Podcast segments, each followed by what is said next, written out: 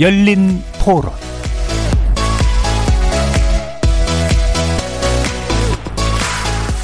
안녕하십니까. KBS 열린 토론 정준희입니다.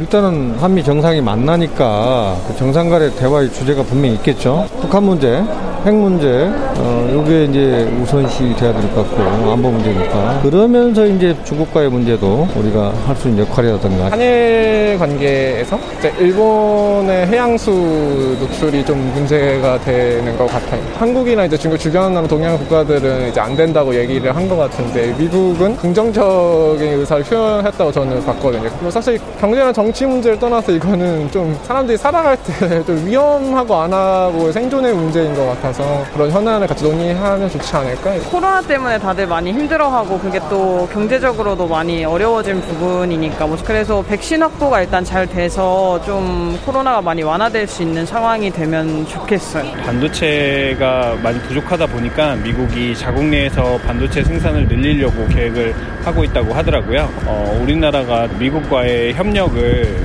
극대화시켜서 어떻게 보면 가장 국민들이 걱정 많이 하실 것 같아요. 백신에 대한 구체적으로 좀 더 이제 시기라든지 공급 이런 일정이라든지에 대해서 미국이랑 협의하에 국민들한테 이렇게 신뢰를 얻을 수 있는 그런 방안을 좀 내놓았으면 합니다. 거리에서 만나본 시민들의 의견 어떻게 들으셨습니까?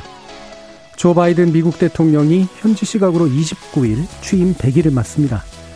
코로나19 팬데믹 상황에서 내부적으로는 코로나19 대응과 경제 회복, 사회 통합이 그리고 외부적으로는 글로벌 리더십 회복, 동맹 복원과 강화, 중국 견제가 주요 과제로 주어졌는데요. 코로나19 백신 접종, 기후변화 대응 등에서는 성과를 낸 덕분에 집권처 국정 운영은 비교적 합격점을 받고 있다는 평가가 지배적입니다. 한편 국제무대에서는 동맹 강화와 우방과의 협력을 천명한 가운데 미중 패권 경쟁의 신호탄을 예상보다 빨리 또 강하게 쏘올렸다는 점에 주목할 필요가 있겠는데요. 미국과 중국의 패권 경쟁 한가운데에 우리나라가 서 있기 때문이죠. 여기에 백신 확보 문제에서도 동맹의 역할이 필요한 상황. 오늘 KBS 열린 토론에서는 정치, 경제, 안보 전 분야에 큰 영향을 미칠 미 바이든 행정부 출범 100일을 어떻게 봐야 할 것인지 그리고 오는 5월에 이루어질 한미 정상회담의 주요 의제는 무엇이 되어야 될지 꼼꼼하게 짚어보는 시간 마련했습니다. KBS 열린 토론은 여러분들이 주인공입니다.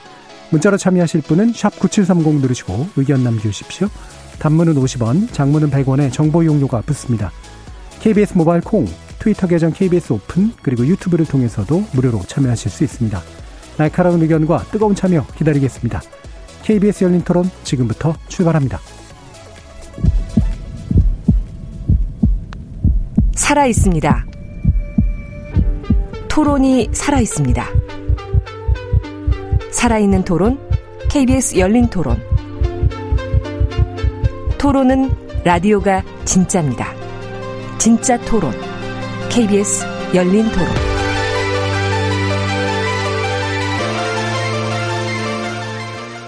오늘 논의를 위해 네 분의 전문가 모셨습니다. 더불어민주당 윤건영 의원 나오셨습니다. 네, 반갑습니다. 윤건영입니다. 자, 그리고 국민의힘 최영두 의원 나오셨습니다. 네, 최영두입니다. 감사합니다. 한국국가전략연구원 문성묵 통일전략센터장 나오셨습니다. 네, 안녕하십니까. 문성묵입니다. 그리고 국립외교원의 김한권 교수 나오셨습니다. 네, 안녕하세요. 자, 바이든 행정부 출범 100일인데요. 어, 뭐, 대내외적인 어떤 평가들이 여러 가지 나오고 있습니다만, 이제 한국의 시각에서 또 어떻게 보는 게 볼까 이게 더 중요할 것 같은데 네 분의 의견 간단하게 좀 들어보고 시작하도록 하겠습니다. 먼저 윤건영 의원님께 부탁드리죠.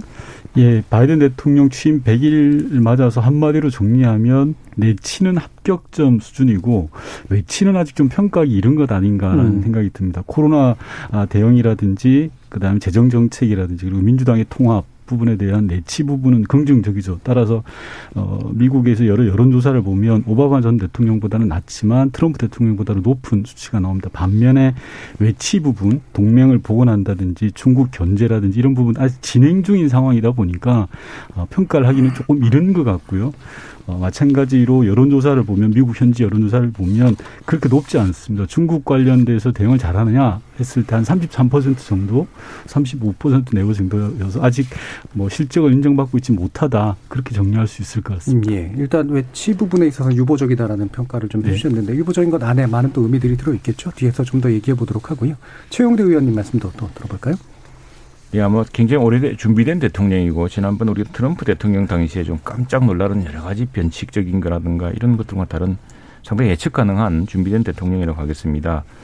지난 3월 달에 이 바이든 행정부가 바이든 대통령이 어, 잠정적 안보 전략 지침이라는 걸 내놨습니다. 이거 네. 미국을 이제 어떻게 이끌어 나갈 것인가, 미국이 세계에 어떻게 어, 세계 정책을 어떻게 펼칠 것이고 그 비전을 이제 전하기 위한 어, 잠정 전략을 이제 발표한 것인데 이렇게 이야기했습니다. 미국은 한 번도 경험하지 못한 도전의 시대인 현 상황에서 민주주의가 여전히 좋은 것이며 또 미래의 약속을 실현시키기 위할 시킬 수 있는 단 하나뿐인 최선의 방법이다 이렇게 이야기를 했습니다. 그리고 이를 위해서 미국 경제의 기초를 튼튼히 해야 되고 국제 기구들에서의 입지를 강화해야 되고 예. 과거 이제 트럼프는 국제 기구랑을 무시했거든요. 음. 예. 또 외교에 앞장서야 된다. 동시에 군 역량도 높여야 되고 이 점이 강조 지금 독보적인 동맹국과 동반자 관계를 재활성화해야 할 것이다. 과거에 이제 트럼프는 들어 동맹국들한테도 난폭한 이야기를 많이 했습니다. 예. 그런데 이제 그런 것들을 미국이 세계에 기여하기 위해서 또 미국이 이 위기의 시대에 새로 그 살아남고 더 융성한 나라가 되기 위해서 세계와 협력하고 내부의 민주주의를 더 단단하게 만들어야 되고 경제를 더 키워야 된다. 이런 말들이 아주 인상적이었습니다. 예. 어, 주로 이제 민주주의적 가치라든가 이제 국제 질서의 어떤 정상성 이런 측면에서 지속적으로 강조하고 있는 면에 대해서 이야기를 해주셨네요. 김한건 교수님 말씀 한번 들어볼까요? 예, 저도 앞에 두 분과 마찬가지로 아, 바이든 대통령이 무난한 업무 수행을 하고 있다라고 예. 평가합니다. 특히 코로나19 대응에 있어서는 어, 백신 접종의 속도를 높이고 있어서 어, 이에 대한 지지율도 높고요. 특히 대외적으로는 미중 전략적 경쟁에서 주요한 현안들에 대한 정책적 방향성을 명확히 하고 있다라고 생각합니다. 그리고 무엇보다도 그 대선 기간에 나타났던 내부 분열 그리고 코로나19로 인한 어, 그 인종 혐오에 관한 문제에 대해서 강력한 메시지를 발휘하면서 상처를 치유해 나가려는 노력을 보임으로써 이것이 국민 미국 시민들에게 인정받고 있다라고 생각됩니다. 예. 미국 시민 주로 관점에서 이제 화합지향적인 어떤 행정에 대한 높은 평가 해 주셨고요. 문성무 센터장. 예, 사실 바이든 대통령 취임 당시만 해도 미국 역사상 가장 어려운 시기에 네. 취임하는 것이다. 또 가장 최고령 대통령이고 뭐 난제가 산적했지 않습니까? 그런데 100일 지금의 판단에 보면 일단 세 분 말씀하셨듯이 무난한 출발은 했다. 에, 말하자면 코로나 대응도 뭐 비교적 합격점이고 어, 경제 부양을 위한 과감한 그런 조치들이 지금 이어지고 있고요. 어, 뭐 내부 통합을 위한 노력도 이어지고 있고 특히 이제 우리 대한민국과는 어, 미국의 대외 정책인데 트럼프 어, 대통령 뒤를 이어서 이제 바이든 대통령은 어쨌든 미국이 돌아왔다. 동맹을 복원하고 트럼프와는 달리 정말 이제는 민주주의, 자유, 가치를 함께하는 나라들과 손을 잡고 질서를 회복하겠다라고 하는 강한 의지를 에, 표명을 했고 그걸 행동으로 지금 옮기고 있는 상황이라고 생각이 됩니다. 특히 우리에게는 동맹을 복원한다고 네. 했기 때문에 그동안 좀 삐걱거리던 그런 문제들이 풀릴 수 있는 그런 계기를 마련했다고 하는 점 특히 대북 문제에 대해서 전반적으로 재검토를 하는데 이제 어떤 방향으로 결정될지 네. 알 수는 없으나 우리에게는 그것이 기회들 될 수 있기 때문에 무난한 출발을 했지만 과제들도 굉장히 많다. 음. 따라서 이제 계속 그렇게 잘 갈 수 있을지 여부는 좀 더 지켜봐야 될 것 같습니다. 예, 무난한 출발. 하지만 남은 과제. 예, 역시 비슷한 어, 맥락에서 이제 평가를 또 해주셨는데요. 어, 일단 이제 지, 뭐 지지율 문제를 좀 짚어볼 필요는 있을 것 같아요. 이게 어, 미국이란 나라도 의외로 이제 요즘 양극화가 굉장히 많이 진행이 돼서 정권 바뀔 때마다 이제 사실은 이제 정반대로 그 지지가 돌아서는 그런 모습들이 나타나는데 일단 전반적으로 좀 높은 지지율이 나타나고 있다. 뭐 그렇게 나쁘지 않다. 이제 이런 평가들을 하지 않습니까? 어, 김한검 교수님이 보시기에 이게 기존 전임 대통령들하고 비교해서 좀 특징점들이 좀 있나요? 예, 전임 대통령과 비교하면 앞에서 설명해 주신 대로 예. 트럼프 대통령에 대해서 일부 현안과 정책에 대해서 실망했던 미국 시민들이 거기에 대한 반사작용으로 어, 바이든 대통령에 대한 지지율을 조금 높게 나타내는 분명 아, 그런 현상이 나타나고 있다고 봅니다. 예. 전체적으로 보면 다양한 여론조사에서 50% 이상의 지지율을 받음으로써 비교적 높은 수치의 지지율을 받고 있다고 포함되는데요. 예. 전임 대통령들과 비교해 보면 저는 한 중간쯤 평가를 음. 받고 있다고 네. 봅니다. 물론 트럼프 대통령보다는 높지만은 오바마 대통령이나 조지 W 부시 아들 부시 대통령 때 취임 100일 즈음에서 나타났던 여론조사 비교해 보면 조금 낮은 수치라고 생각됩니다. 예. 아, 그래서 현재 보면 어, 전임 대통령들과 비교하면 중간 정도의 위치를 보이지만 그래도 비교적 높은 수치를 다양한 여론조사에서 보이고 있다라고 생각됩니다. 예. 지금 이제 그 평가에 긍정 평가에 주로 얘기가 되는 게 많이들 지적해 주셨던 이제 백신이고요. 그다음에 이제 그 큰 규모의 경기 부양책이라든가 이런 것들을 과감하게 이제 쓰고 있는 모습들이 좀 좋게 평가를 받고 있긴 한데 이 백신 문제에 대해서 좀 얘기를 해보면 이 트럼프 대통령도 사실은 이제 온갖 괴이한 일들을 했고 발언도 이상하게 했지만 백신은 내가 개발했어, 내가 투자했어, 막 이래가지고 이제 굉장히 좀 자랑도 하고 그랬잖아요. 약간 억울할 수도 있을 것 같아요. 만약에 어, 여전히 대통령을 하고 있다면 뭐 비슷한 성과 나오지 않았을까? 뭐 이렇게 볼 수도 있을 것 같은데 어떻게 보시는지 한번 말씀 들어볼게요. 음, 제가 그 대목을 예. 말씀드릴게요. 예. 이게 그 트럼프 대통령이 실제로 이야기했는데 이 저 백신 투자를 많이 했거든요. 트럼프 네. 대통령이 이 투자를 많이 했습니다. 그래서 사실은 미국에서 그런 백신들이 mRNA 같은 백신들이 네. 나오는 건 미국 정부의 과감한 투자 덕분이라고 음. 할수 있는데 억울하다는 이야기가 뭐냐면 대통령 선거 끝난 뒤에 그렇죠. 그 백신 개발 완료를 발표를 했습니다. 음. 그리고 어, 미국 질병통제성가요 거기서 이제 승인도 해주고 FDA 승인도 네. 하고 그래서 아니 이걸 대선 전에 승인해야지 왜 대선 후에 이 승인하느냐 네. 이게 업무가 있다 이랬는데 그게 이제 백신한 개발 단계에서 임, 임상이 일상 임상 이상 삼상이 있기 때문에 그 절차대로 간 것인데 어 조금 그 기회가 뭐 대선 전에 만일 백신 개발이 승인되었다 이렇게 했으면은 약간의 변수가 될 수 있었겠죠. 네. 그런 면에서 많이 억울하다고 하는 것. 같습니다. 예, 네. 예. 예, 예. 어떻게 보세요? 그 미국 입장에서는 이 코로나 어, 국면이 대단히 자존심에 상처가 난 네. 겁니다. 세계 최고의 국가인 미국에서 10명 중에 한 명이 확진자가 발생한 거거든요. 지금 확진자 숫자를 보면 상상을 초월하는 숫자 아니겠습니까? 그러니까 트럼프 대통령 상황과 지금 오바마 대통령의 상황이 비교해 보면 상당히 좋아진 거죠. 예. 그 덕을 저는 오바마 대통령이 보고 있다. 바이든 바이든, 대통령. 바이든 대통령이 예. 보고 있다라는 예. 거고요. 어, 그런 상황에서 바이든 대통령은 오- 트럼프 대통령과의 차별성을 강조했죠. 음. 첫 번째가 재정 정책을 과감하게 투입을 했습니다. 한국 네. 돈으로 3천조 가까운 돈에 재정 정책을 뿌리면서 일각에서는 제2의 루즈벨트가 되겠다라는 예, 식으로 예. 하고 있습니다. 그러다 보니까 이게 엄청난 경기 진작 효과가 분명히 있는 거고요. 어, 그러면서 또 일각에서는 서민에 대해서 지원을 집중하고 부자에 대한 증세를 하겠다라는 식으로도 지금 이야기를 하고 있습니다. 관건은 단기적으로는 전 성공해 오고 있다고 생각합니다. 백신 접종이 늘어나면서 확진자 숫자가 감소하고 이런 상황, 백신에 대한 효과적 대응이 있지만 장기적으로 이 풀린 돈, 이 재정 정책에 대한 예. 유동성 관리가 가능한가라는 거에서 오바마, 아니 바이든 대통령의 성과가 결론이 나지 않을까. 음. 국내 정치로 보면 예. 그런 문제가 있습니다. 음. 그러면 문성무 센터장님이 보시기에 예, 그러니까 사실 바이든 대통령이 물론 말씀하신 대로 어, 트럼프가 개발한 그런 백신에 수혜를 입고 있다라는 뭐 그 말씀에 저도 생각은 같이 하는데 사실 아, 바이든 대통령이 차별화한 것 중에 하나가 뭐냐면 방역 수칙을 모범적으로 지킨 그렇죠. 겁니다. 일단 마스크 제대로 말하자면. 뭐 예. 마스크 쓸 필요 없다라고 트럼프 대통령은 얘기를 하고 본인도 또 잘 안 썼고 그런데 바이든 대통령 그걸 철저히 썼고 뭐 중요한 자리에서는 마스크를 두 개씩 쓰는 모습도 예. 보였거든요.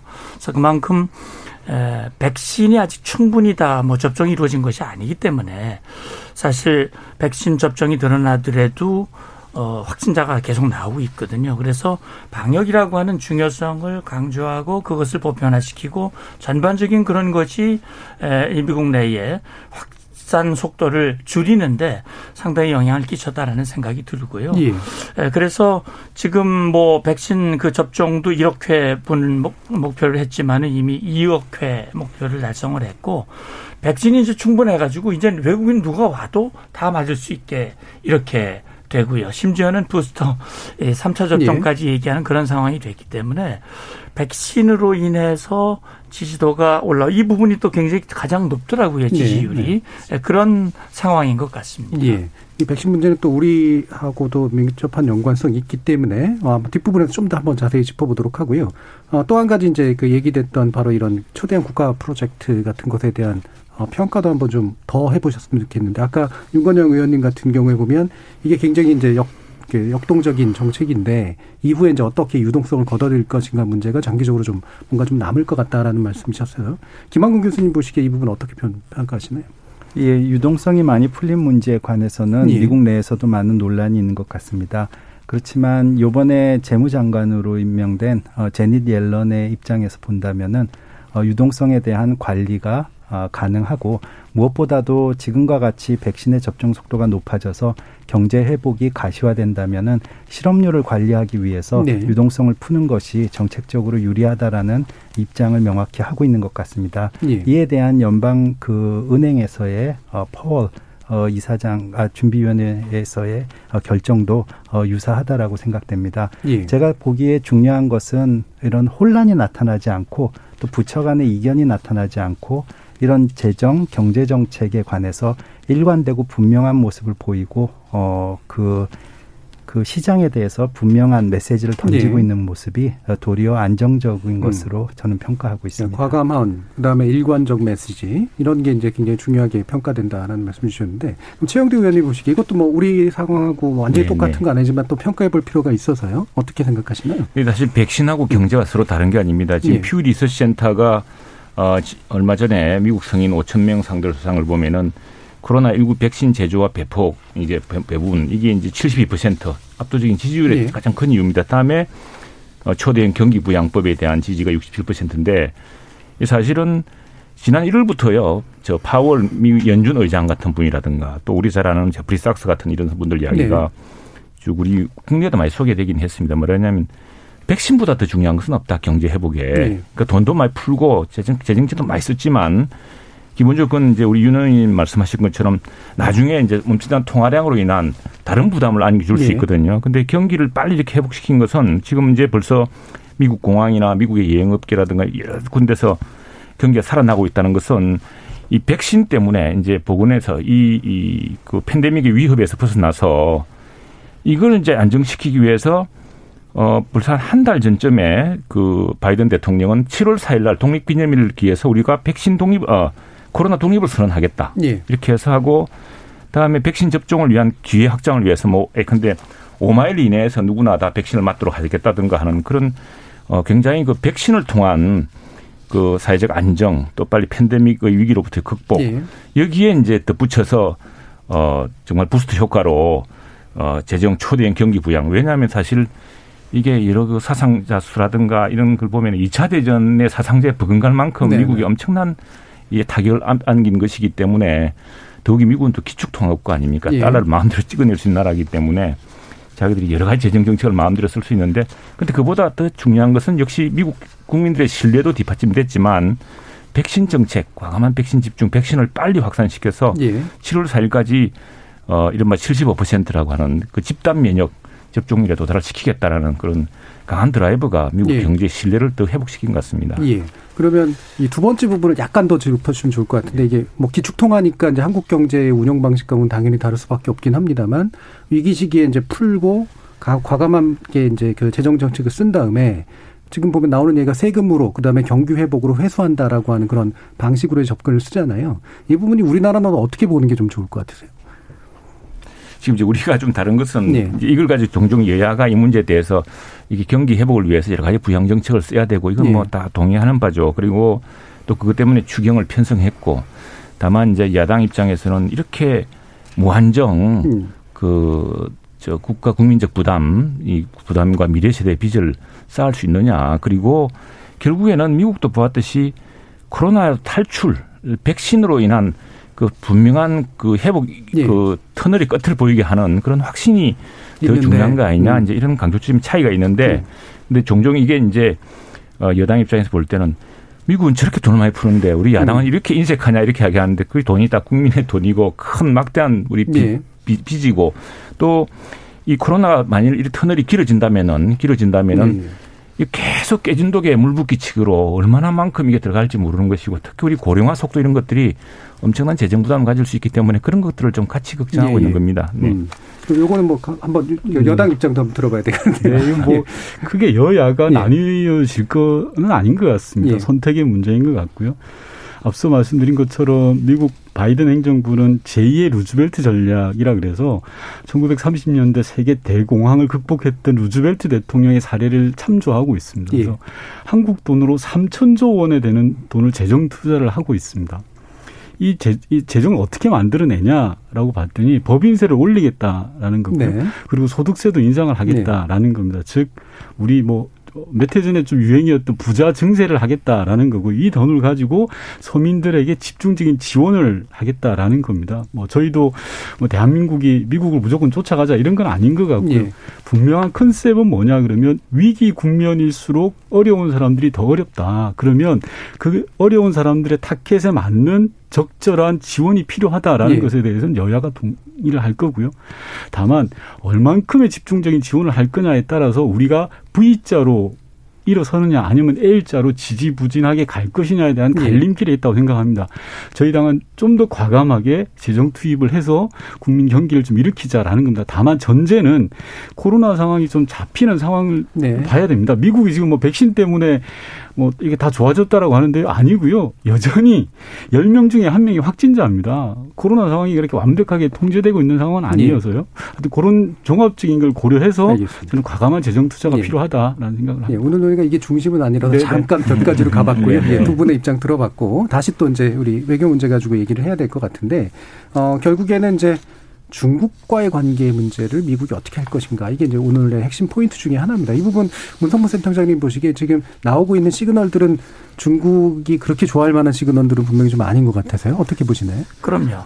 뭐 그 대표적인 그 사례가 바로 어그 알래스카에서 미중 어, 고위급이 만난 그 예. 어, 그 자리에서 보여준 그 모습이 사실은 미국과 중국의 현재 상황이라고 볼 수 있거든요. 그러니까 미국은 기본적으로 어, 규칙에 기초한 질서를 회복하겠다라고 얘기하는 거고 어, 중국이 그 규칙을 위반하는 대상이 되고 있다라고 하는 거란 네. 말이죠. 그러면서 구체적으로 대만 문제, 홍콩 문제, 신강 유급 문제 이런 전반적인 인권 문제까지 제기를 하고 있습니다.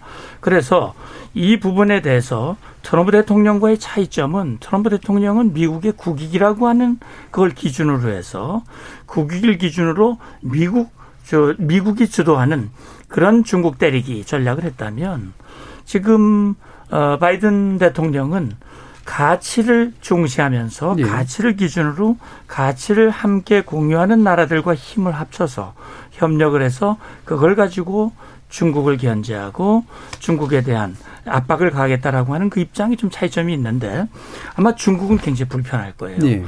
중국은 어쨌든 뭐 중국몽 그래서 자기의 어떤 영향력을 세계적으로 투사시키고 확장시키기 위한 그런 시도를 해왔는데 트럼프 시기부터 이제 강한 압박을 받고 있고 실제 중국의 전문가들도 그런 그 반발을 하고 있습니다. 그래서 우리는 뭐 미국을 어, 추월하려고 그러는 것이 아니고 예. 패권을 갖는다는 게 아니고 우리는 그런 뜻이 아니다라고 하면서 우리와 대화하고 협력을 하자라고 미국에도 얘기를 하고 있지만 미국은 이미 중국의 속내를 꿰뚫고 있고 그 전략이 지금 펼쳐지고 있기 때문에 사실 미국과 중국 간의 전방위적인 그런 갈등과 충돌이 곳곳에서 일어나고 있거든요. 예.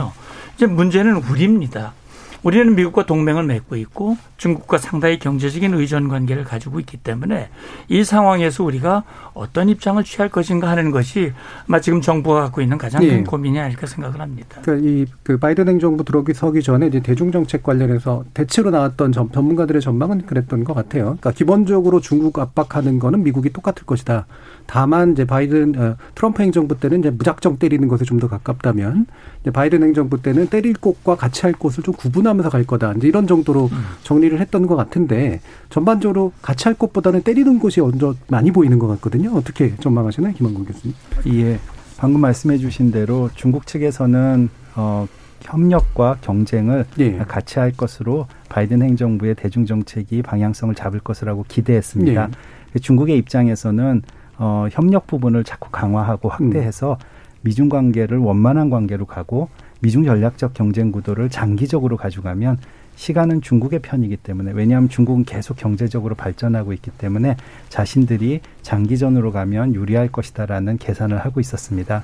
근데 바이든 행정부의 대중 정책의 방향성이 지금 하나씩 구체적으로 나오는데 살펴보면 협력에 대해서는 분명히 정의를 했습니다. 네. 네 가지 분야로 정의를 했는데요. 기후 변화, 핵의 비확산, 군축, 그리고 코로나19 사태를 포함한 글로벌 보건안보 분야는 어, 협력을 하는데 거기에 대한 전제가 미국에게도 중국과 협력하는 것이 국익에 도움이 되기 때문에 네네. 하겠다라고 하면서 철저히 국익 중심으로 갑니다.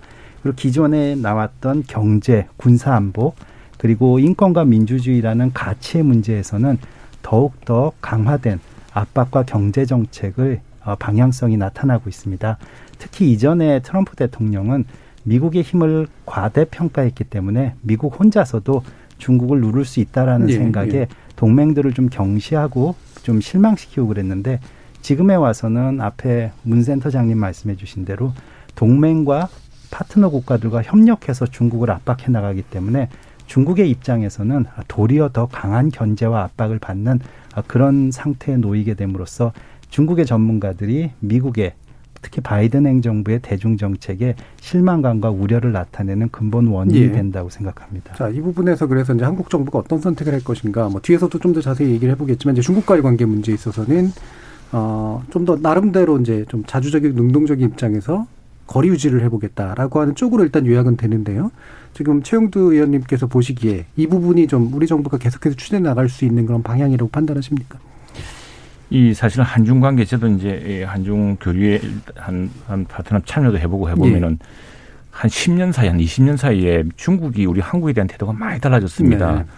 우리가 한동안은 사실 북경 아시안 게임 같은 것은 노태우 정부의 지원이 없었으면 어려웠다고 할 정도로 예.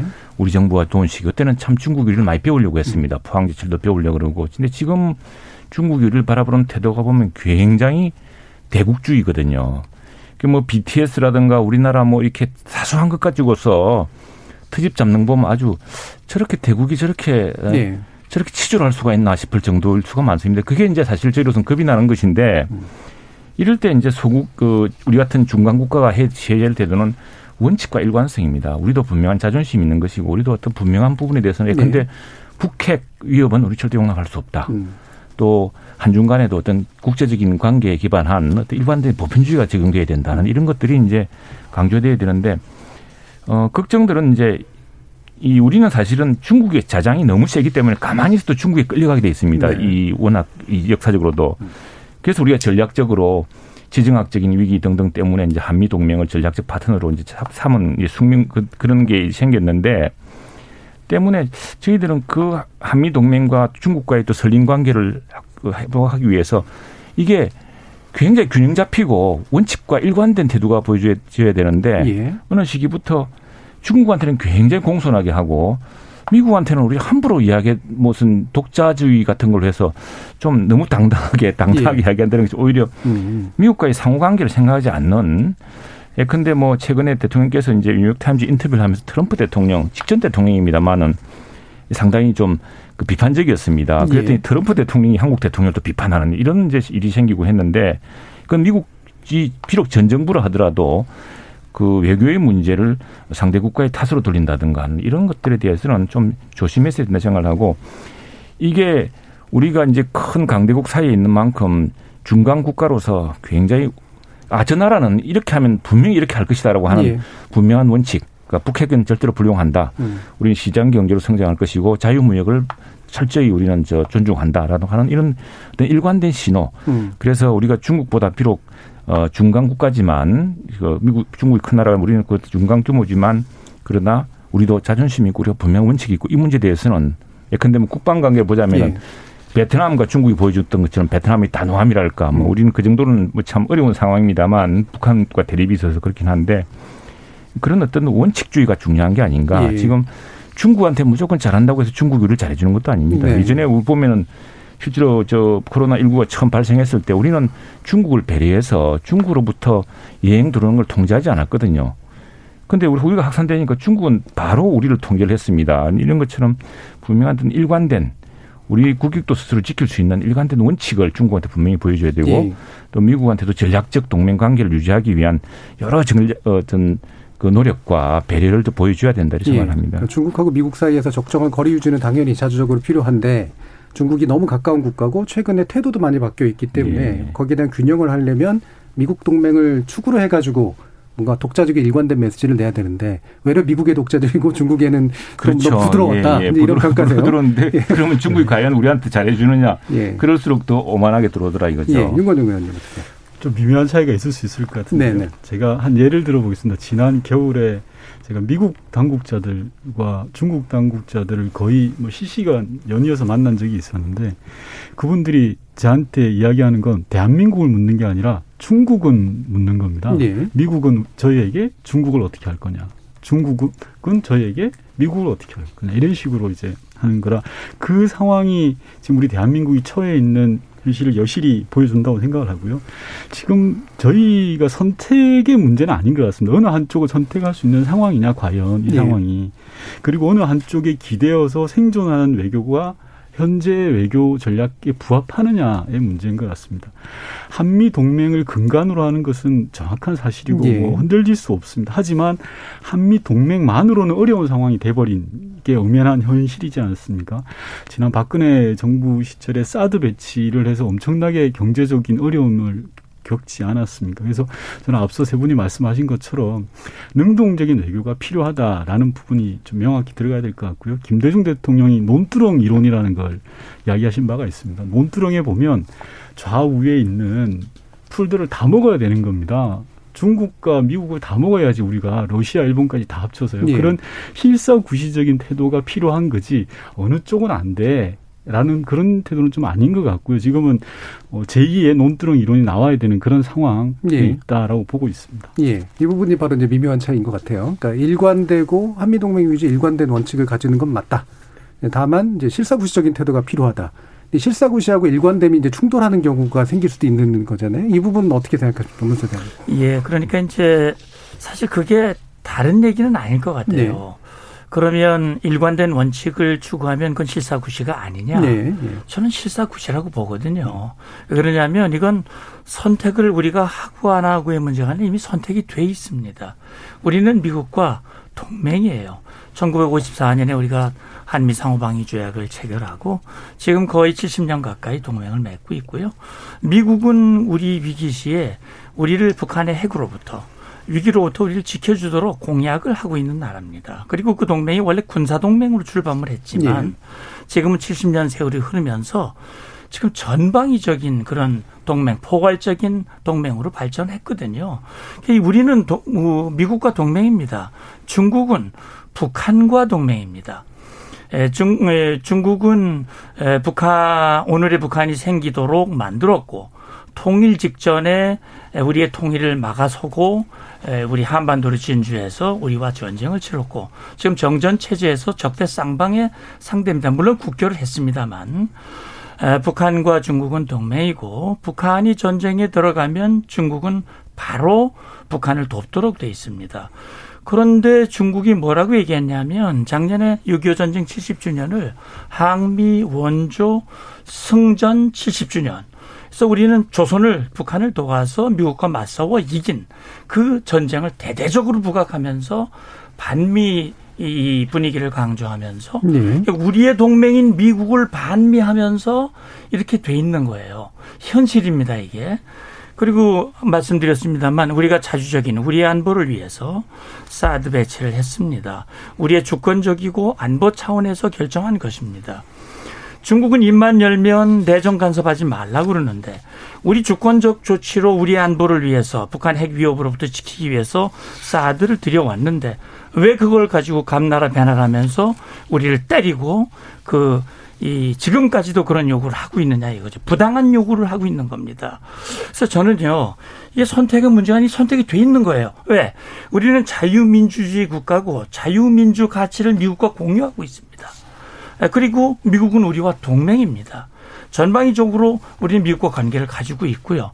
이건 선택을 하는 게 아니라 이미 선택이 돼 있는 겁니다. 네. 돼 있는 상태에서 이걸 관리를 해야 되거든요. 한미 동맹을 공고히 하는 것이 오히려 중국이 우리를 깔보지 못하고 우리 이래라 저래라 할 수 없는 그런 상황이 될 수 있다고 하는 점. 예. 그런 부분들을 분명히 해야 할 상황이 전 지금이라고 생각합니다. 예. 바로 이런 게 이제 뭐 실사구시라고 하는 것과 일관성 뭐 같은 문제다라고 말씀해 주신 이유인데 이 딜레마적인 상황, 이를테면 사드 배치 같은, 네, 그래서 어떤 것들이 실사구시이자 일관이냐, 뭐 이런 것들의 난제를 푸는 문제들인 것 같거든요. 김한공 교수님도 한번 말씀 들어볼게요. 예, 어, 미중 전략적 경쟁 구도에 따라서 한국이 이런 선택의 상황에 많이 어, 내몰리게 되는 것 예. 같습니다. 예. 기본적으로 한국은 미중 사이에서 안미 경중이라는 정책을 써왔습니다. 안보 이익은 미국 한미 동맹으로 경제적 이익은 예. 중국으로부터. 근데 이것이 미중 관계가 서로 좋고 협력적일 때는 가능했습니다. 근데 점차 미중 전략적 경쟁이 부상하면서 시기적으로 보면 아마 이전 정부인 박근혜 정부 때부터 한국은 이 상황에서 안미 경중을 유지하기 위해서 전략적 모호성을 써왔습니다. 네. 즉 저는 이게 나쁜 정책이라고는 안 봅니다. 안미 경중을 함으로써 한국의 이익이 보호되고 확대되고 유지될 수 있다면 전략적 모호성을 쓰는 것도 좋았습니다. 문제는 트럼프 대통령과 바이든 행정부 시기 들어오면서 미중 전략적 경쟁은 더욱 심화되고 한국이 구조적으로 미중 사이에서 그 전략적 모호성을 네. 쓸수 있는 현황과 공간이 매우 줄어들었습니다. 그래서 이제 한국은 지금부터는 국민들과 합의된 가치, 정체성, 국익을 정의할 필요가 있습니다. 네.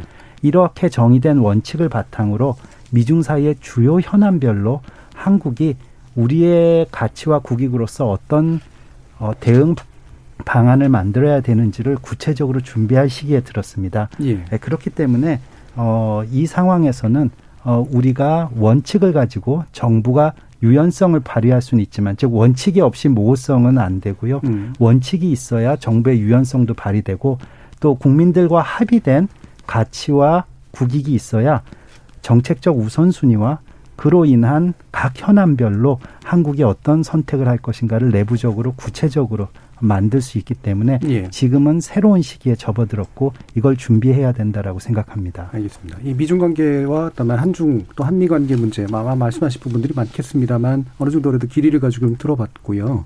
어, 일부 마치기 전에 이 부분은 짧게라도 좀 다시 한번 지적했으면 좋겠는데 이 백신과 백신이 이제 안보하고 좀 연계되는 상황 그리고 동맹과 연계되는 상황들에 대해서 우리는 어떤 일들을 취할 것이냐 스와프 문제까지도 포함해서요. 어쨌든 스와프나 그러니까 미국과 굉장히 가까우면서 백신 문제 빨리 해결해야 된다라고 주장해온 쪽이 원래 국민의힘이기도 했기 때문에 네네. 한번 최영두 의원님 말씀 한번 들어볼게요. 네, 이 사실은 지난 연말에 정부 예산에서 백신 확보 예산이 없었습니다. 이게 이제 정부는 당시 우리 K 방역이 잘 되고 있고 또 치료제를 통해서 우리는 백신 넘어서는 어떤 새로운 해법이 있을 것이라는 기대도 좀 있었던 것 같고 어, 이제 확정 편향이랄까 너무 잘 되고 있으니까 그런 게 있었던 것 같습니다. 그러니까 이번에 뭐 방역 기획관 된 김호랑 교수 같은 분은 뭐 여러 말을 했죠. 지금 우리는 백신 급할 거 없다. 남 다른 나라 부작용 보고 해도 된다. 뭐 이런 이야기를 했는데 이런 것들이 이제 우리 백신 조달이 많이 늦어지게 됐습니다. 당시에 이스라엘이나 싱가포르 같은 데는 정말 국력을 총동원해서 미국보다 더 큰 돈을 써가서라도 백신을 확보해야 된다. 백신이야말로 바로 경제고 민생이다. 이런 인식이 있었던 것 같습니다. 저희들도 그런 인식을 좀 저도 이제 필리버스트에서 이야기도 했고 우리 원내대표도 이야기하고 여러 경로에서 이야기했습니다만 정부로서는 요즘도 이제 그런 이야기 합니다만 야당이 너무 불안감을 자, 우리 자극한다. 우리 잘하고 있다라고만 계속 이야기를 했습니다. 예. 그 당시 했던 게 정부한테 우리 과거에 통화 수합의 경험이 있습니다. 프랑스 수합이라고 해서 우리 굉장히 어려울 때 우리 달러를 이제 결제하기 이 그 금융위기가 오니까 우리가 달러가 충분치 않아서 달러 결제 능력이 떨어지는 상황에 왔었거든요. 그럴 때 미국이 이제 그 원화를 대신 대가로 해서 사실 원화가 국제 통화 가치가 없습니다. 없는데 근데 한국을 믿고서 해주겠다고 한 적이 있거든요. 이것이 동맹이다. 네. 그렇다고 한다면 그런 아이디어를 바탕으로 우리 백신을 가지고는 사업을 해보자라는 아이디어를 내고 사실은 이걸 저 야당이 단독으로 할 수가 없는 것이죠. 이것은 초당파적으로 해야 되는 것이고 네. 청와대도 이야기를 하고 하려고 했습니다. 했는데 청와대하고 소통이 안 돼요. 뭐 음.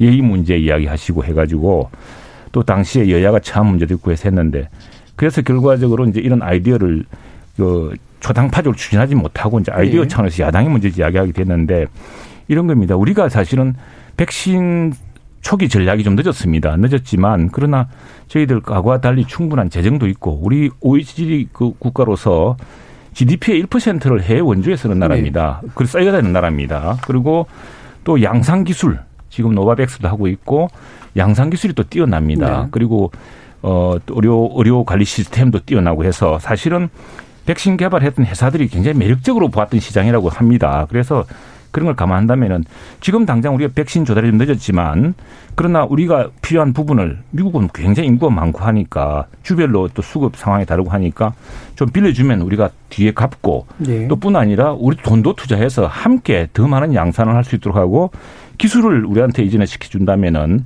제한적으로 우리가 생산해서 갚아주겠다 라는 좀, 좀 대담한 우리가 저 미국의 단순히 수혜를 얻는 것이 아니라 미국과 함께 전 세계적인 글로벌 팬데믹 현상을 극복하는 그런 예. 모범적인 동맹과에 이걸 보여주자라는 이제 그런 제한 차원에서 했던 것인데 어뭐 계속 여당과 정부에서는 그 괜한 불안감을 조성한다고 야당을 늘 일축하고 그랬었죠. 예. 그런 아쉬운 점이 많습니다. 이 부분에 네. 대해서 윤공영 의원님 말씀 한번 또 들어봐야죠. 예, 백신은 그렇습니다. 전 세계적으로 보면 백신을 제대로 확보하고 있는 나라는 미국과 영국, 이스라엘 정도입니다. 미국과 영국은 제조를 하고 있고 이스라엘은 좀 특별한 예. 케이스죠. 어, 전반적으로 백신 수급이 원활치 않습니다. 국제 공조를 통해서 어, 전 세계적으로 힘을 모아야 되는데 예. 그렇지 않고 자국 이기적으로 나가고 있는 거죠. 어, 인근에 있는 일본 사례만 하더라도요, 우리나라보다 백신 접종률, 일회 접종률이 3분의 1 수준밖에 안 됩니다. 문제는 코로나19 상황을 어떻게 안정적으로 관리해 갈 것인가라는 게 저는 제일 중요하다고 생각합니다. 국민의 생명과 안전을 지키는 게 정부의 역할이니까요. 그런 걸 비추어 볼 때 미국 같은 경우는 10명 중에 한 명이 확진자고요. 이스라엘 같은 경우에도 인구의 10% 정도가 확진자입니다. 그런 나라하고 좀 비교하는 것 자체가 좀 온당치 않다라고 생각을 하고 두 번째로는 저희 나라가 지금 확보한 백신이 9,900만 명 정도의 백신을 확보했습니다. 즉 인구 5천 명 기준으로 보면 두 번을 맞아도 될 네. 정도로 백신을 확보했고 상반기 중에 1,200만 명, 하반기 11월까지 늦어도 11월까지는 어, 접종을 완료하겠다라는 거죠. 면역을 만들겠다라는 거 아닙니까? 계획대로 공급해 들어가고 있습니다. 그래서 국민들이 지금 상황에서 여러 가지가 걱정되고 어려운 부분들은 충분히 이해가 됩니다. 하지만 이런 상황에서 백신을 정치 쟁점화할 필요는 없다. 너무 국민들을 불안해하는 것들은 정쟁의 소재로 삼는 것들은 온당치 못하다라는 겁니다. 예. 백신 스와프 같은 경우에도 어, 박진 의원께서 작년 12월에 제안을 주셨습니다. 근데 그때만 하더라도 미국도 이제 백신을 시작할 때라 미국하고 의논할 상황이 아니었던 겁니다. 물론 최근에 와서는 뭐 여러 가지 다양한 의논들을 하고 있습니다. 그래서 야당에서 그런 좋은 의견들 주시면 좋습니다. 얼마든지 수용 가능하고요. 다만 이 백신을 가지고 정치 쟁점으로 삼지 말자라는 겁니다. 처음 백신 접종 시작했을 때 뭐라 그랬습니까? 너무 불안하다. 막 그래서 각종 괴담이 돌아다니지 않았습니까?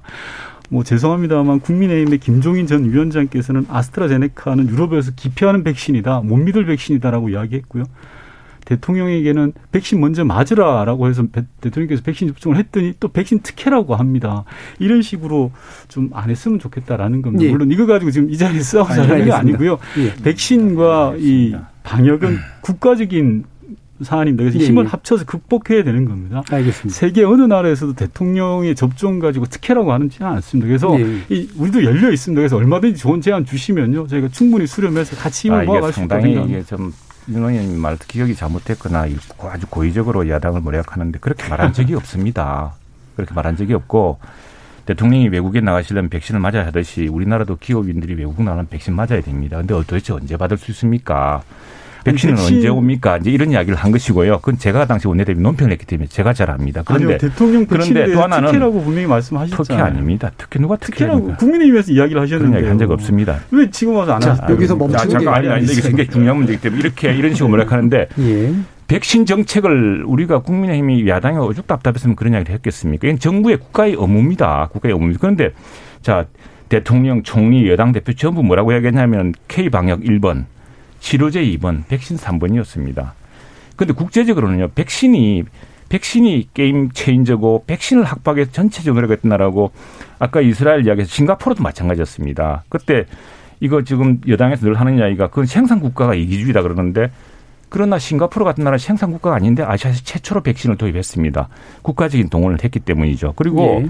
저희들은 그 백신이 이제 이야기가 백신 우리도 백신을 첫 개발은 못하지만 양산할 수도 있고 또 자주 개발도 할 수 있습니다. 시간이 지나면은 그렇기 때문에 백신 협력에서 미국과 함께 좀 더 담대하게 국제 협력을 해 나갈 예. 그런 제안을 하면서 미국 백신 우리가 사실은 한반도에 주한미군 백신 맞아서 제일 처음으로 자, 의견 가지고 네, 이제 네. 왔다 갔다 하면 끝이 네. 없기 때문에 사실과 그동안 예, 예. 체크만 한 번씩만 하고 이제 예, 사실 아닙니다. 그렇게 이야기한 적이 김종인. 위원장이 분명히 아스트라제네카 백신은 유럽에서 기피하는 백신이라고 공개석상에서 이야기했고요. 아니 아스트라제네카의 문제는 잠시만요. 위험성은 문제가 제 제기됐었죠. 예, 제 말씀 중에 제기됐었죠. 예. 끊으시면 안 되고요. 김종인 위원장은 분명히 그렇게 이야기하셨고 그리고 국민의힘 의원들께서도 대통령의 백신에 대해서 특혜라고 이야기하셨고 그리고 정부는 백신과 치료제와 방역은 삼위일체다라고 했지 그 중에 방역이 최우선이다라고 이야기한 적은 아, 없습니다. 알겠습니다. 분명한 건 거기까지만. 예. 이 백신과 치료제와 방역은 같이 가야 되는 겁니다. 그리고 예. 제일 중요한 게 코로나19를 얼만큼 잘 효율적으로 관리하고 있느냐가 중요한 겁니다. 알겠습니다. 지금이라도 자, 그렇게 인식이 예. 바뀌었으면 다행입니다. 예. 네.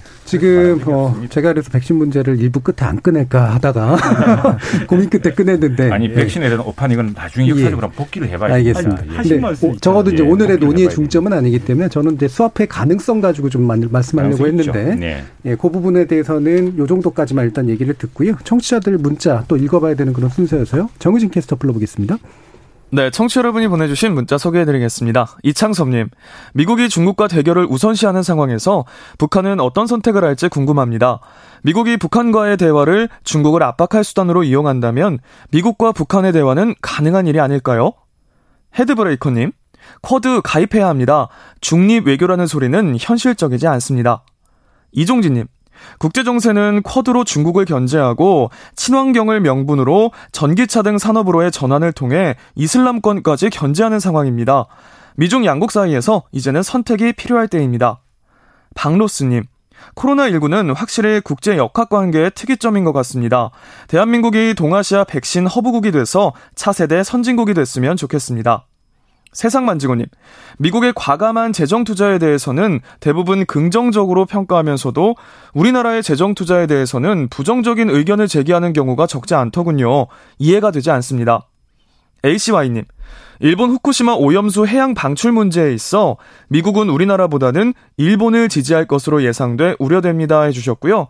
0388님, 문재인 대통령은 이번 한미 정상회담에서 반드시 일본 오염수 방출에 대한 미국의 태도에 대해 분명 비판적인 입장을 표명해야 합니다. 백신 확보보다 이 문제가 더 중요한 일입니다. 코로나는 마스크와 거리두기로 대응할 수 있지만 오염수 방출 문제는 대안이 없는 문제입니다. 라고 보내주셨네요. 네, KBS 열린 토론. 이 시간은 영상으로도 생중계되고 있습니다. 유튜브에 들어가셔서 KBS 일라디오 또는 KBS 열린 토론을 검색하시면 지금 바로 토론하는 모습 영상으로 보실 수 있습니다. 지금 방송을 듣고 계신 청취자 모두가 시민 농객입니다. 계속해서 청취자 여러분들의 날카로운 시선과 의견 보내주세요. 지금까지 문자캐스터 정의진이었습니다. 토론이 세상을 바꿀 수는 없습니다. 하지만 토론 없이 바꿀 수 있는 세상은 어디에도 없습니다.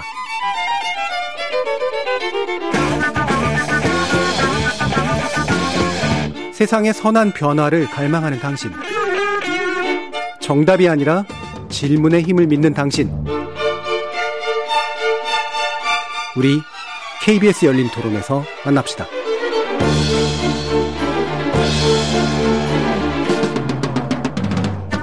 KBS 열린 토론 오늘은 미국 바이든 정부 출범 100일을 맞아서 어, 한국이 어떤 국제관계를 만들어 나가야 될까 어, 논의해 보는 그런 자리를 마련하고 있는데요. 어, 국민의힘 최영두 의원 그리고 한국국가전략연구원 문성묵 통일전략센터장 국립외교원 김한건 교수 더불어민주당 윤건영 의원 이렇게 네 분의 전문가와 함께하고 있습니다. 원래 2부 논의는 이제 주로 한국이 북한 문제 그리고 또 이걸 관계로 이제 다른 어떤 국제 관계를 어떻게 풀어갈 것인가라는 게 핵심의 내용인데요. 시간이 많이 남지는 않아서요. 짤막하게 좀 짚어봐야 될 것 같긴 한데. 자, 일단, 어, 북한에 대해서 대북 정책 발표가 좀 늦어지고 있는 그런 모습들이고, 뭐 이 과정에서 이제, 어, 일본에 좀 더 막 기울면서 북한 문제를 보는 건가라는 그런 시각도 좀 있고요. 뭐 쿼드 문제도 들어가 있고 해서 좀 복잡하긴 합니다만, 일단 북한 문제 중심으로 해서 어, 대북 정책의 이런 발표의 양상들이 약간 지체되는 듯한 모습을 보이는 건 어떤 이유일까? 그다음에 대체로 어떤 것들이 예상 가능할까라는 문제를 중심으로 한번 논의해 보도록 하죠. 이 부분은 문 센터장님께 먼저 한번 여쭤보겠습니다. 네. 지금 어, 대북 정책 재검토 시작된 지가 꽤 됐죠. 예. 그리고 그 대북 정책을 재검토하고 이제 새로운 대북 정책을 만들기 위한 그런 과정들을 착착 거쳐 나왔거든요. 내부적인 논의도 했고요. 그 다음에는 이제 토니 블링컨 장관과 또 오스틴 국방장관이 이제 해외 나들이 첫 나들이를 한국과 일본 그래서 각각 2 플러스 2 회담을 했고 조율을 했고 그 이후에 또 사실 어, 미국에서 한미일 안보실장들이 만나서 또 협의를 했습니다. 그런 일련의 과정들을 통해서 사실 미국은 그랬거든요. 어, 자기 일방적으로 만들지 않고 동맹과 협의를 해서 의견을 반영을 하겠다라고 예. 얘기를 했기 때문에 아마 지금쯤은 어느 정도 기본 틀은 갖춰져 있을 것이다라는 생각이 들고요. 그 발표되는 시점이 임박했다라는 생각은 듭니다. 근데 그 임박이라는 게 이제 우리 대통령님 이제 5월 달에 미국에 가시기 때문에 그 전에 발표가 될지 아니면 그 시점 대통령님하고 만난 후에 또 발표가 될지 그거는 현재로서 단정을 할 수는 없습니다만 거의 그림은 그려졌을 것이다라는 생각이 듭니다. 그 이제 그러면 과연 그 모양이 어떻게 될 것이냐 하는 네. 부분인데 그동안 이 대북 정책이라는 게쭉 아, 추진해 오면서 어떤 문제점들이 있었는지 어떻게 바꿔야 할지 그 북한도 보고 그동안 이어왔던 것들도 봤을 거예요. 사실 바이든 대통령이 후보 시절 이후에 또, 어, 어, 이 각종 그런 회견이나 이런 것들을 통해서 나온 전반적인 내용들을 보면 지금 어, 미국이 보여주는 것은 어쨌든 북한 문제에 있어서는 핵 문제가 가장 1번 과제인 것 같습니다. 그래서 그동안은 트럼프 정부까지는 한반도 비핵화라고 하는 예. 용어를 썼는데 북한 비핵화라고 명확하게 그 대상을 북한의 핵으로 규정을 했고요. 그리고 그것을 해결하는 그 마지막 이 종착점은 유엔 안보리 결의에 나와 있는 CVID다. 완전하고 검증 가능하고 되돌이킬 수 없는 핵 폐기. 예. 그걸 목표로 하고 그걸 이루기 위해서는 두 가지다. 하나는 제재는 이어간다. 그러나 대화를 한다. 그렇게 해서 제가 볼 때는 아마도 미국의 관심은 그것을 한 번에 해결되기는 어렵다. 따라서 단계적으로 하되 단계별로 어떻게 주고받을 것인가 하는 그런 그림들을 지금 이제 그려놨을 것이라고 생각이 됩니다. 이 과정에서 아마 우리 정부도 의견을 어, 예. 제시를 했고 일본도 제시를 했고요. 아마 조만간 그 그림이 나올 걸로 저는 예상을 하고 있습니다. 예. 그럼 여러 가지 면에서 그 트럼프 행정부가 보였던 이런 top-down 방식과는 굉장히 다를 것이라는 분명히 충분히 예측 가능한데 그게 일반적인 bottom-up일지 아니면 적어도 몇 가지 이제 트럼프 행정부에서 남겼던 합의에 대해서는 존중하면서 그 이후로 이어갈지 이제 이 부분이 관전 포인트가 될 텐데 핵심 이제 싱가포르 북미회담에서 나왔던 이제 합의를 기초로 할 거냐 말 거냐의 문제에서 한미 간 이견이 꽤 있는 거로 알거든요. 이 부분 김한근 교수님 좀 말씀 주시죠. 예, 개인적으로 살펴보면 바이든 행정부는 트럼프 행정부의 대북 접근 방식과는 다를 것이다라고 예. 생각합니다. 그리고 싱가포르에서 합의된 부분에 관해서 어, 국익에 어긋나거 어긋난다면은 그렇게 구애받지 않을 것으로 봅니다. 예. 기본적으로 지금 미국 바이든 행정부 또한 대북 정책과 미중 전략적 경쟁도 심지어는 한미 동맹에서 국익을 중심으로 접근하고 있기 때문에 트럼프 대통령의 결정에 그렇게 연연하지는 않을 것으로 봅니다. 이미 다른 접근 방식을 할 것이다라고 얘기를 했었기 했기 때문입니다. 예. 한국의 입장에서 보면은 북한의 강대국 외교를 이 시점에서 좀 정확히 이해할 필요가 있다라고 봅니다. 북한은 저는 개인적으로 시계추 외교라고 표현하는데요. 과거 냉전 시대의 중소 사이에서 오가면서 자신들이 생존하기 위해선 강대국 사이를 계속 오가고 어느 한쪽으로 기울면 안 됩니다. 지금 미중 사이도 마찬가지고요. 지금은 중국에 너무 많이 기울은 상태입니다. 어, 저는 북한이 미국과의 대화를 궁극적으로 원할 것이다라고 보고 이 상황에서 한국은 이러한 중국의 강, 아니, 북한의 강대국 외교의 특색과 어, 그리고 어, 그 한국이 북미 회담을 개최하기 위해서 노력해야 되는 촉진자 역할을 잘하기 위해서 도리어 역으로 한미 동맹의 신뢰를 조금 높이고 미국과 북한을 설득하는 것이 도리어 효과적일 것이다라고 예. 생각합니다. 어, 싱가포르 회담 같은 것들은 만약에 미국 국익의 관점에서 봤을 때 아니라고 한다면 언제든 부정할 수 있는데 대신 북한은 어쨌든 미국과의 대화는 하려고 할 것이기 때문에 한국은 한미 동맹을 기준으로 북한을 자꾸 대화의 장으로 끌어들이는 노력선에서 뭔가 할 게 좀 있다. 이런 말씀이신데요. 어떻게 생각하시나요, 최영대 예. 이 사실은 우리가 자꾸 그 저희들은 안타까운 것이 정권이 바뀌면은 특히 민주당 정부는 이제 과거에 우리 정부가 했던 일이 많이 잘못되고 자기들은 전혀 새로운 기반에서 할수 있을 것처럼 이야기를 합니다. 근데 그렇지 않습니다. 이게 지금 북핵 육자 북핵 문제 해법은 2005년 노무현 대통령 당시에 육자회담에 9월 합의 이른바 어그리드 프레임워크에 다 나와 있습니다. 거기부터 CBI도 거기 다 있는 것이고 결국 북한의 핵을 핵무기를 우리가 머리에 이고 살 수 없다는 것은 우리 대한민국의 입장이기도 하고 일본과 미국의 입장이기도 합니다. 중국 역시도 핵을 예. 갖고 있는 불편합니다. 근데 그래서 이제 북한의 핵을 완전 비핵화를 통해서 그러고 나면 관계 정상화 경제적인 지원을 해주겠다는 것인데 우리 문재인 정부 들어와서는 이게 뭔가 지난 정부가 대한민국 그 지난 정부 박근혜 정부나 뭐 이명박 정부가 뭘 잘못해가지고 자기들은 특별한 대화의 방식이 있을 거라고 착각한 데서 많은 부분이 오산이 나온 겁니다. 그 과정에서 미국과 북한 간에 어 뭔가 거래의 조건을 만들어준 건데 이것이 틀리니까 이제 싱가포르 합의라든가 그다음에 하노이 합의가 틀어지기도 했고 그래서 저는 오히려 북한으로 하여금 2005년 9월에 맺어졌던 바로 육자회담 합의 예. 그 기본 원칙에 따라서 그것들을 어떤 순서로 어떻게 정확하게 일대일로 맞춰 나갈 것인가라는 조건을 벗어나는 협상이라는 것은 없습니다, 사실은. 음. 그게 이제 그 지금 교수님 말씀하신 것처럼 우리 정부가 할 수 있는 역할이 정확히 무엇이냐. 어, 미국으로부터는 비핵화의 진전이 없는데 우리가 먼저 양보하자고 하기도 어렵고요. 그리고 또 하나는 북한을 우리만 잘 알다고 생각하는 것 같은데 제 워싱턴 특파원 됐습니다. 북한 사람, 미국 사람들은 북한뿐 아니라 세계 온갖 적성 국가들 또는 적대 세력들과 이 대화 저 협상을 해본 사람들입니다. 네네.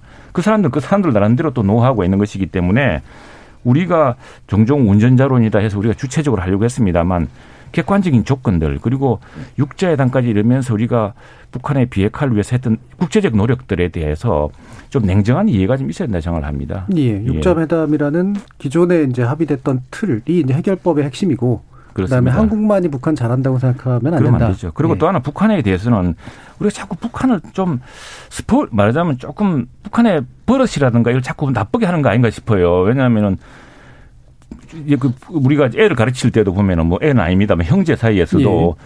우리 형제 사이에서도 이제 주고받을 게 있을 때 좀 사실은 예의란 게 있어야 되고 국제사회 그렇지 않습니까? 남의 나라 재산을 남의 나라 국민 생명을 함부로 하고 남의 나라 재산을 함부로 하는 그런 나라에 어떻게 다른 나라가 투자를 하겠습니까? 예.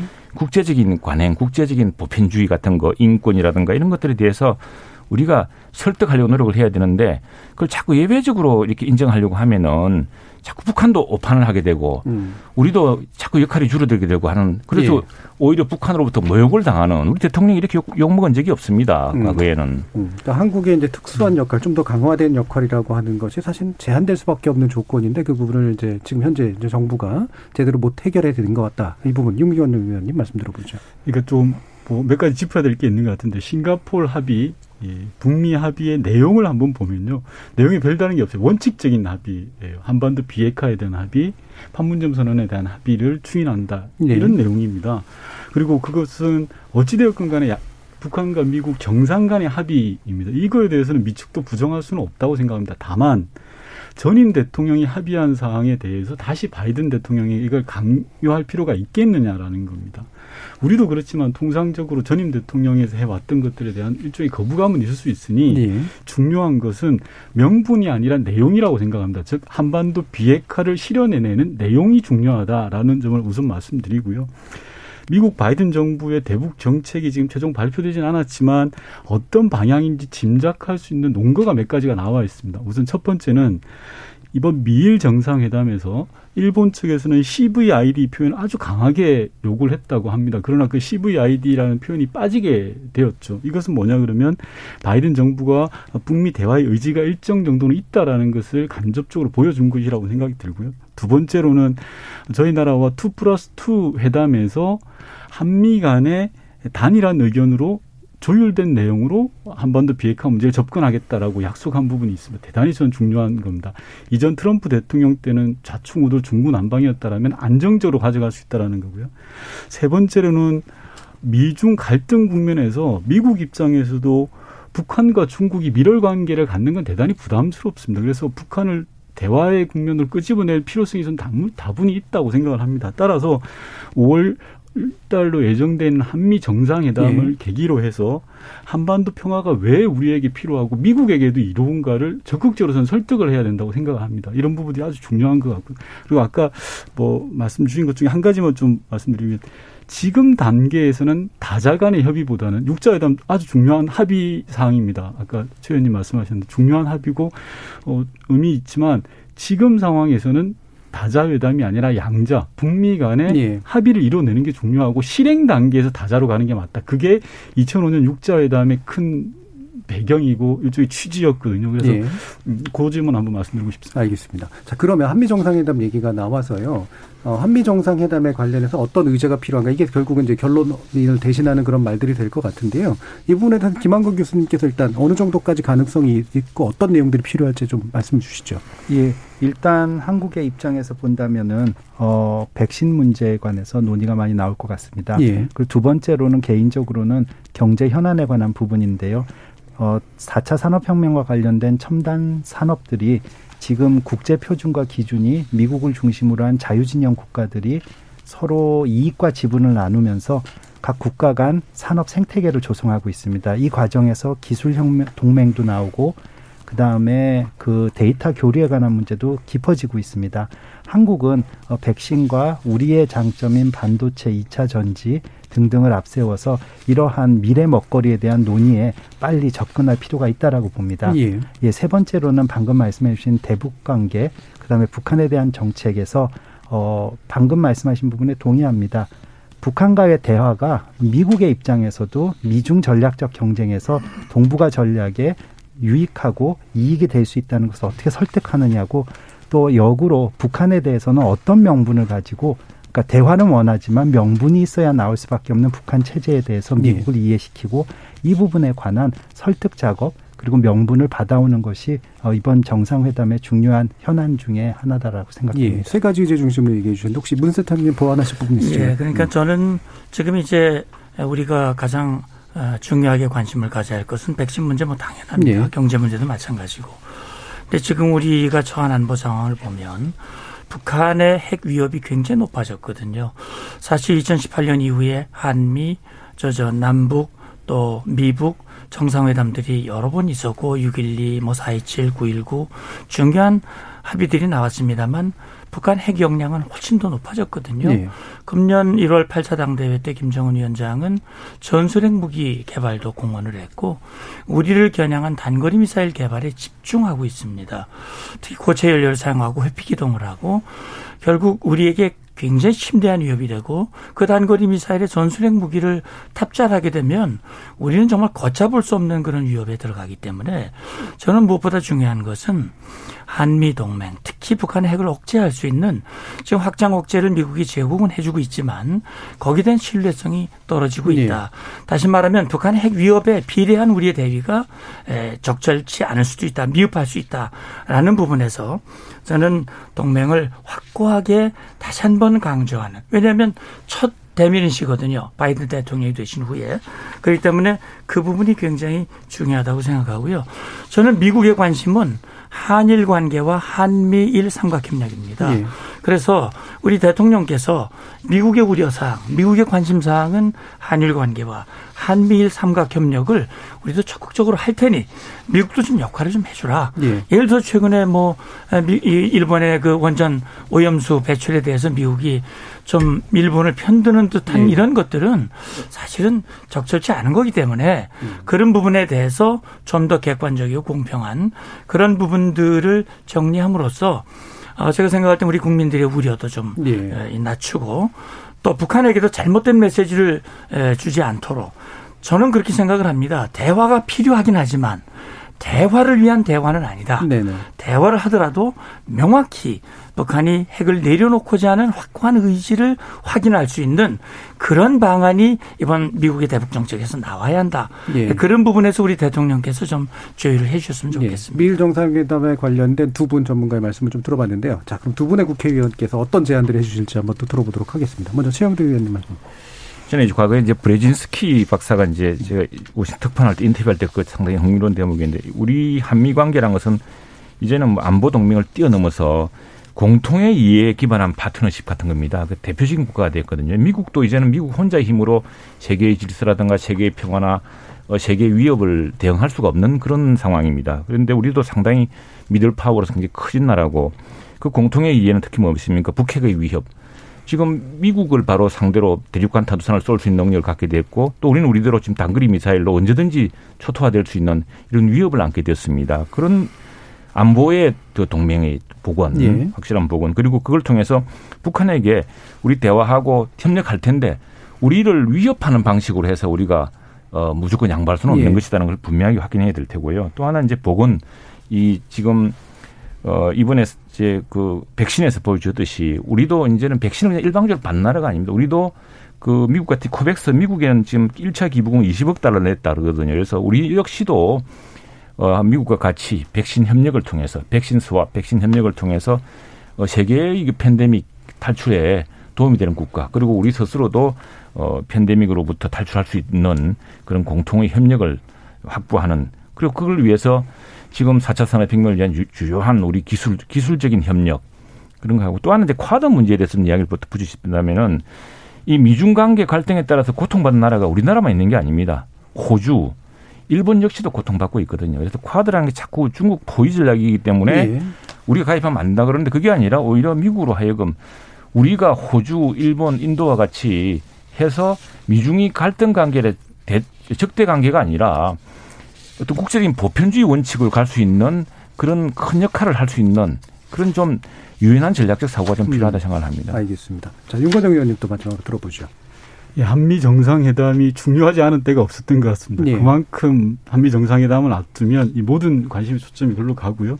저는 대통령께서 한반도 평화의 중요성에 대해서 바이든 대통령과의 공감대를 이뤘으면 좋겠습니다. 한반도 평화라는 것은 대한민국에게는 숙명이고 생존 그 자체입니다. 그리고 장기적으로 보면 평화가 곧 경제이고요. 발전 전략이라고 생각합니다. 그래서 한반도 비핵화에 대한 두 분의 신뢰관계를 음. 구축하고 음. 그것을 기반으로 해서 어떤 행동으로 나갈 것이냐에 관한 구체적 프로세스를 합의해 오는 것이 가장 중요하다라고 생각합니다. 그 역할 중에 그 과정 중에서 대한민국은 이제까지 소극적이고 열등적 사고를 벗어나서 좀 더 적극적으로 운전자 역할을 해야 된다고 생각합니다. 예. 그게 대한민국이 지금 현재 세계 중견 국가로서의 가치를 저는 하는 거라고 생각이 들고요.